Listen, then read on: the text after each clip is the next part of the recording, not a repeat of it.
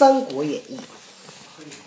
却说曹操自冀州回许都，常有取荆州之意，特差曹仁、李典并降将吕旷、吕翔等领兵三万，屯樊城，虎视荆襄。就探就探看虚实。十，吕旷、吕翔禀曹仁曰：“今刘备屯兵新野，招军买马，积草储粮，其志不小，不可不早图之。吾二人自降丞相之后，未有寸功，愿请精兵五千，取刘备之头，以献丞相。”曹仁大喜，与二吕兵五千前往新野厮杀。探马飞报玄德，玄德请单福商议。福曰：“既有敌兵，不可令其入境，可使关公引一军从左而出，以敌来军中路；张飞以一军从右而出，以敌来军后路。公自引赵云出兵前路相迎，敌可破矣。”玄德从其言，即差关张二人去讫，然后与单福、赵云等共引二千人马出关相迎。去讫就是已经去了，讫就是结束的意思。行不数里，只见山后尘头大起，吕旷、吕翔引兵来到，两边各设住阵脚。玄德出马于其门下，大呼曰：“来者何人？敢犯吾境？”吕旷出马曰：“我乃大将吕旷也，奉丞相相奉丞相命，特来擒汝。”玄德大怒，使赵云出马。二将交战不数合，赵云一枪刺吕旷于马下。玄德挥军掩杀，吕翔抵敌不住，引军便走。正行间，路旁一军突出，为首大将乃关云长也。冲杀一阵，吕翔折兵大半，夺路走脱。行不到数里，又一军拦住去路，为首大将挺矛大叫：“张翼德在此！”直取吕翔。翔措手不及，被张飞一矛刺中，翻身落马而死。余众四散奔走。玄德合军追赶，大半多被擒获。玄德班师回县，重赏单福，犒赏三军。重待单福，犒赏三军。单福当了军师，给曹操、给刘备献了一计，打败了吕旷、吕翔。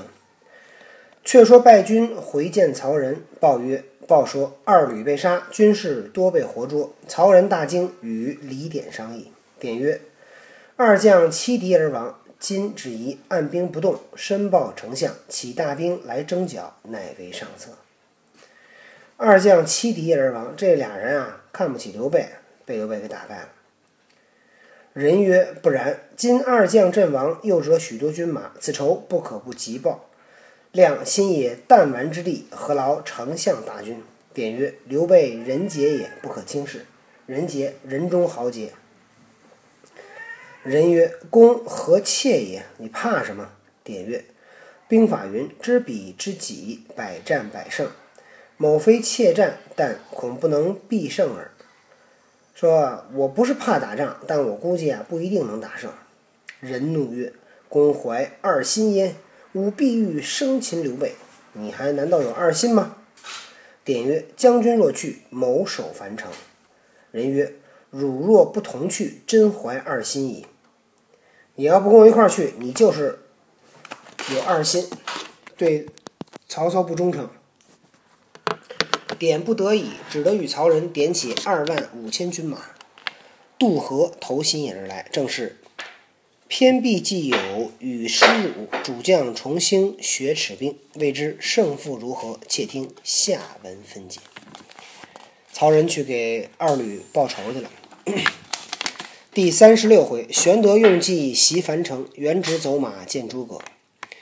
却说曹仁愤怒，遂大起本部之兵，星夜渡河，意欲踏平新野。且说单福得胜回县，谓玄德曰：“曹仁屯兵樊城，今之二将被诛，必起大军来战。曹仁在樊城，他听说这俩人被杀，肯定来报仇。玄德曰：“当何以迎之？”那我们怎么办呢？福曰：“彼若尽提兵而来，樊城空虚，可乘剑夺之。”他要是带兵来，樊城肯定空虚，咱们就去抢他的樊城。玄德问计，伏伏耳低言：“如此如此。”玄德大喜，预先准备已定。忽忽报忽探马报曰：“曹仁引大军渡河来了。”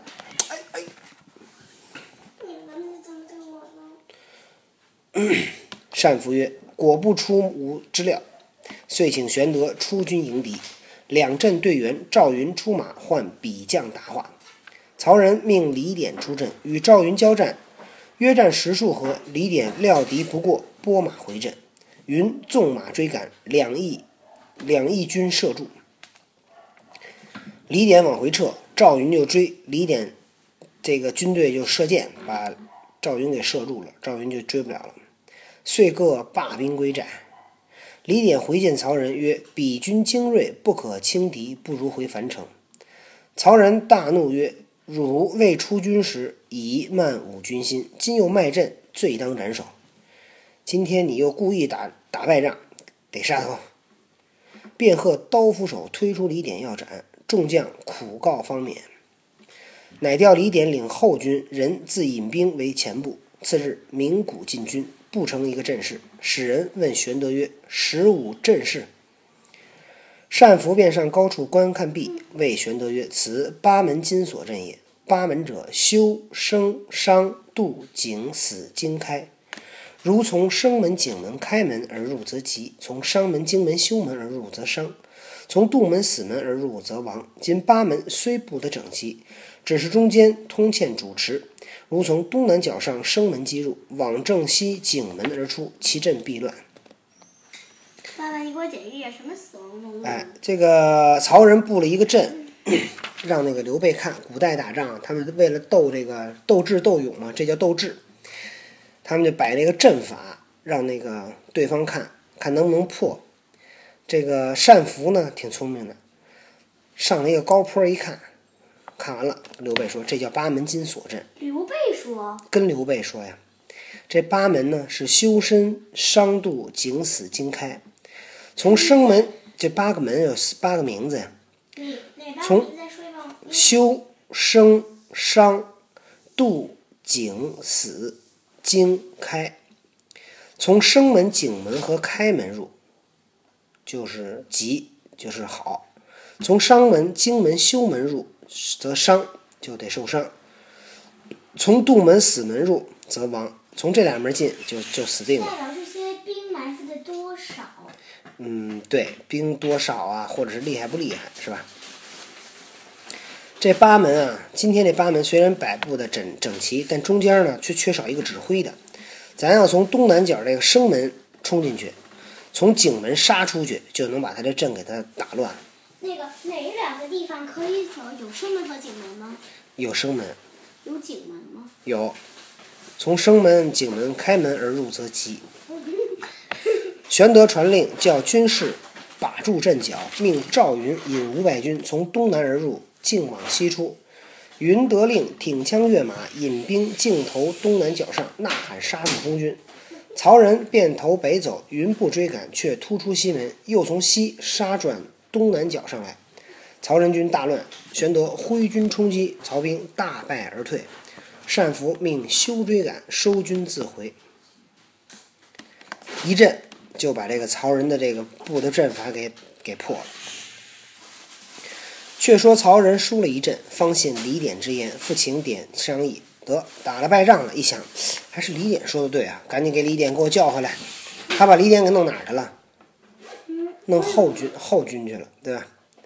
言刘备军中必有能者，吾阵竟为所破。李典曰：“吾虽在此，甚忧樊城。”我在这儿，我担心的是樊城。